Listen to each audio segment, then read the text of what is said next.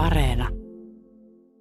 Kukapa olisi sanonut minulle Combreessa, kun niin murheellisin mielin odottelin äitini hyvän yön toivotusta, että tämä ahdistus vielä parantuisi syntyäkseen eräänä päivänä uudestaan, mutta ei äitini, vaan erään nuoren tytön takia. Tytön, joka aluksi näkyisi mertavasten vain kuin kukka, jota silmäni joka päivä halajaisivat katsellakseen, mutta ajatteleva kukka, jonka ajatuksissa toivoin saavani tärkeän sijan, niin lapsellisesti, että kärsin, koska ei hän tiennyt tuttavuudestani Marquisitar de Villeparisin kanssa. Niin juuri, tämän tuntemattoman tytön hyvän yön toivotuksen ja suudelman takia olin muutaman vuoden kuluttua kärsivä yhtä paljon kuin lapsena, kun äitini ei tullut minua katsomaan. Mutta tätä rakasta, välttämätöntä Albertinia, joka nyt melkein kokonaan täytti sieluni, en olisi koskaan tullut tuntemaan, ellei Swan olisi puhunut minulle Balbekista. Hänen elämänsä olisi voinut olla pitempi. Omastani olisi puuttunut kaikki, mikä nyt teki siitä kärsimystarinan. Niinpä minusta tuntuikin, että olin pelkästään itsekkäällä hellyydelläni aiheuttanut Albertinin kuoleman, aivan niin kuin olin surmanut isoäitinikin. Myöhemminkin, jopa jo tutustuttuani häneen Balbekissa, olisin voinut olla rakastumatta häneen niin kuin sitten kävi. Sillä kun luovuin Gilbertestä, tiesin hyvin, että voisin vielä jonakin päivänä rakastua toiseen naiseen. Mutta sen sijaan en uskaltanut edes ajatella, että olisin aiemmin voinut rakastaa ketään muuta kuin Gilbertteä. Mutta Albertiniin nähden minulla ei ollut edes epäilyksiä. Tiesin, ettei juuri hänen tarvinnut olla se, jota rakastin. Se olisi voinut olla joku toinen. Siihen olisi riittänyt, ettei neiti de Maria olisi peruuttanut tapaamistamme sinä päivänä, kun minun piti illastaa hänen kanssaan Boulognen saaressa. Aika olisi silloin ollut vielä otollinen, ja mielikuvitukseni olisi saattanut ottaa kohteekseen neiti de Mariaan siinä prosessissa, jossa se uuttaa naisesta jotakin niin yksilöllistä, että hän näyttää silmissämme aivan ainutlaatuiselta ja välttämättömältä, ja meitä varten ennalta määrätyltä. Jos katsoin asiaa lähestulkoon fysiologisesta näkökulmasta, tuo sama ehdoton rakkaus olisi voinut syttyä toiseenkin naiseen, vaan ei kehen tahansa. Tumma ja tukeva Albertin ei muistuttanut hoikkaa ja punatukkaista Gilbertteä, mutta heissä oli sittenkin samaa tervettä ainesta, samat aistilliset posket ja niiden yllä sama vaikeasti tulkittava katse. Sen tapaisille naisille eivät olisi suoneet katsettakaan miehet, jotka puolestaan olisivat syyllistyneet mielettömyyksiin toisten takia, sellaisten, jotka taas minua eivät puhutelleet. Saatoin melkein uskoa, että Gilberten aistillinen ja määrätietoinen luonne oli siirtynyt Albertinin ruumiiseen, joka kyllä oli hieman erilainen se myönnettäköön, mutta monissa kohdin myös syvällisesti samankaltainen, kun sitä nyt jälkeenpäin ajattelin. Kun mies vilustuu, sairastuu, se tapahtuu aina samalla tavalla. Toisin sanoen siihen tarvitaan tietynlaiset olosuhteet. On luonnollista, että rakastuessaankin hän rakastuu tietyn tyyppisiin naisiin. Tyyppi sinänsä saattaa olla hyvinkin lavea.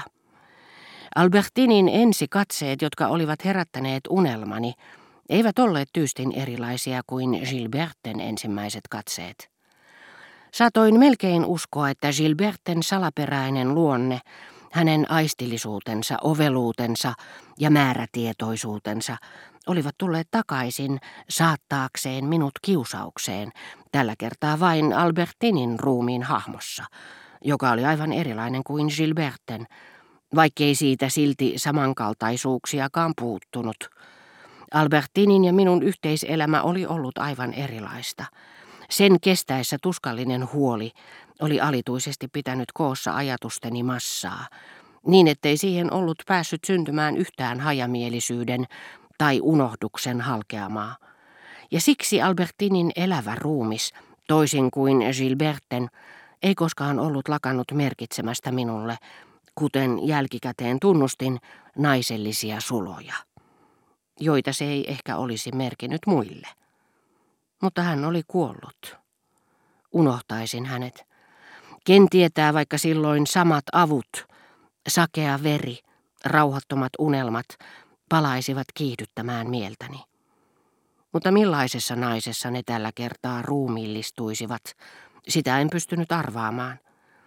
Gilbert ei olisi voinut auttaa minua kuvittelemaan Albertinia ja rakkauttani häneen sen enempää kuin Väntöin sonaatin muisto oli auttanut minua kuvittelemaan hänen septettoaan. Kaiken lisäksi aluksi, kun olin tavannut Albertinin, olin saattanut jopa uskoa, että rakastaisinkin muita.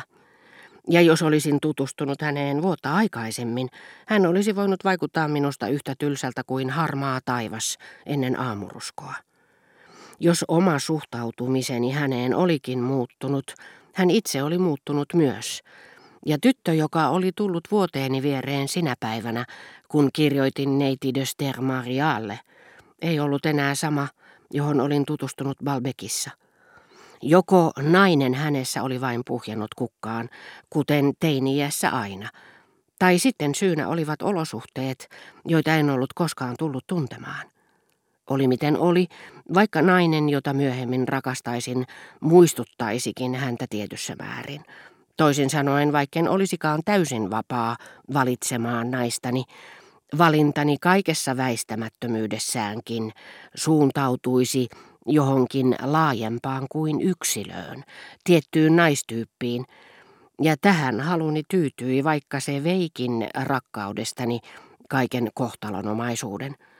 Kun tietyn naisen kasvot väikkyvät silmiemme edessä pysyvämmin kuin valo, kun suljetuin silminkin ajattelemme kaiken aikaa hänen kauniita silmiään, suloista nenäänsä, kaikkia järjestettävissä olevia mahdollisuuksia nähdä ne taas, silloinkin me kyllä tiedämme, että niin ainutlaatuinen kuin tämä nainen onkin, jostakusta toisesta olisi tullut meille ainoa oikea, jos olisimme olleet toisessa kaupungissa kuin siinä, missä hänet tapasimme.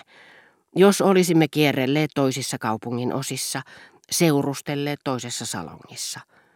Luulemme häntä ainutlaatuiseksi, mutta hän onkin legio.